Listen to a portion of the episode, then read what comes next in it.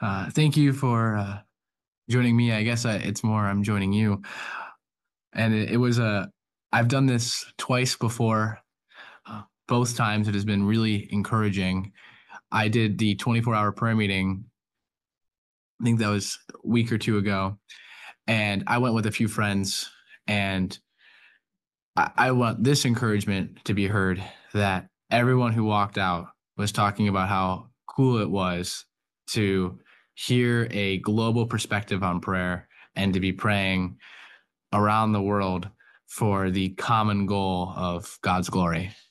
I thought that was it's truly a unique opportunity and I'm really happy to be back here. Mr. Uh, Lee has asked me to reintroduce myself. I am a junior university student at Bob Jones. Uh, my name is Max Rankin. I am a uh, I'm from Brookfield, Wisconsin, which is um, one of the states in the United States. I'm sure you know that, but just want to clarify. And I am a three year old believer. I came to Christ when I was 18 years old from a Roman Catholic background. And last time I was here, I actually shared a little bit about that. Uh, this time, for because I already shared about it, and because I want to spend more time in the Word of God, uh, I'll just remind you of that, and uh, we'll move forward. I'll be ta- we'll be taking a look in First Kings chapter 17. First Kings chapter 17. What is happening at this point in God's word? First, uh, the book of Kings is written to the people of Israel while they are in exile. And the point of the book or one of the, the main features is to encourage a rebellious Israel, a exiled Israel, that God is still working in the world. If we if we look in 1 Kings 16, right before this text, we'll be in the first seven verses of chapter 17. If we look right before this, we see the rise of King Ahab. He's a notorious king in the book of Kings. And 1 Kings 16 describes King Ahab this way in verse 30. And Ahab, the son of Omri, did evil in the sight of the Lord more than all who were before him. I find that interesting because there is a long line of succession of kings in Israel that it is king after king after king who does evil in the sight of the Lord. And the writer of Kings pays particular interest in King Ahab and uses the story of King Ahab, a rebellious king, to display God's faithfulness and his sovereignty. And we'll see that here in our text. What has King Ahab done? This 16 will also outline that. He does three major wicked acts. First, he marries Queen Jezebel, a pagan woman. And because he has married Queen Jezebel, he also turns to idol worship, worshiping Baal.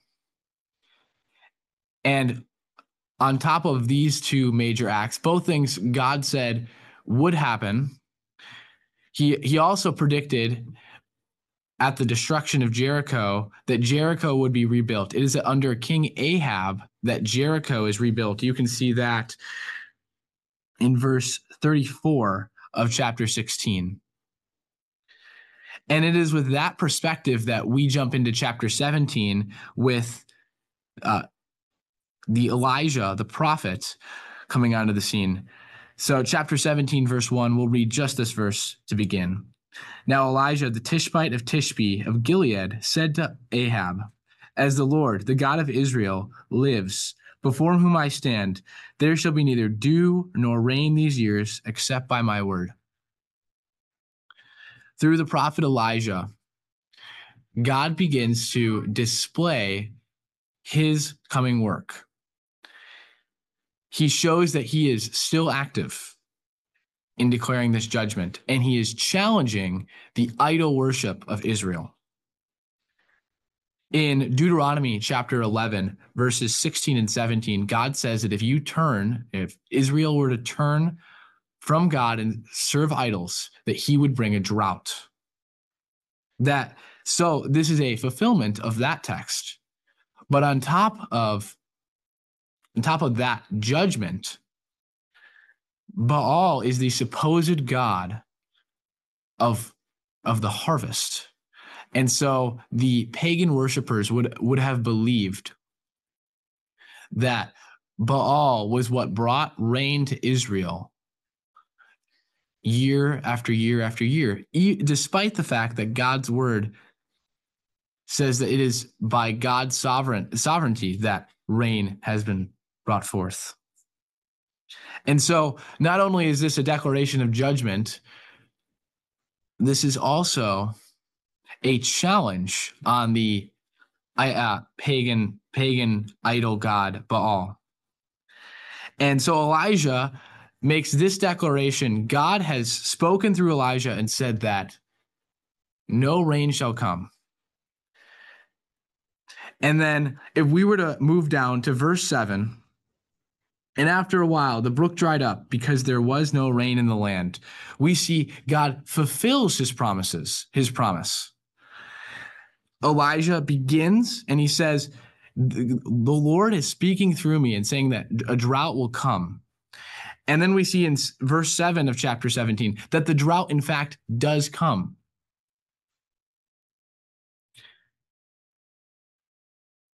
It is with faithful expectation that we as believers expect God to do his work. And that, that is why I'd like to point out something that's very striking. If we were to turn our Bibles to James chapter 5, and begin in verse 17. I'll read this very quickly. Elijah was a man with a nature like ours, and he prayed fervently that it might not rain. And for three years and six months, it did not rain on the earth. Then he prayed again, and heaven gave rain, and the earth bore its fruit.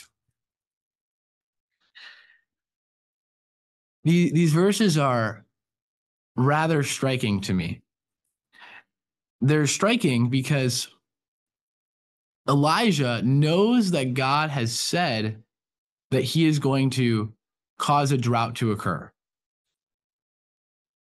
He knows, he, he believes in his faithful God to do what his word has said. Elijah's question is not, what has God said? It's when will God do what God has said? And it was with the knowledge of God's sovereignty, his omnipotence, I'm brought to a striking question, which is God has already declared what he is going to do. And yet Elijah still prays that that very thing will happen. And the question I have is how does that inform our prayer? Knowing that Elijah, who in this case is our example, knew because God had spoken through him that God was going to do exactly what he says he was going to do because we believe in a sovereign, omnipotent God who can bring about a drought.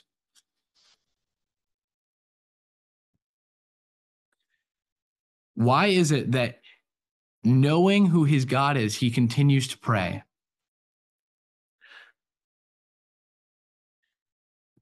The answer, I don't know if it's necessarily obvious.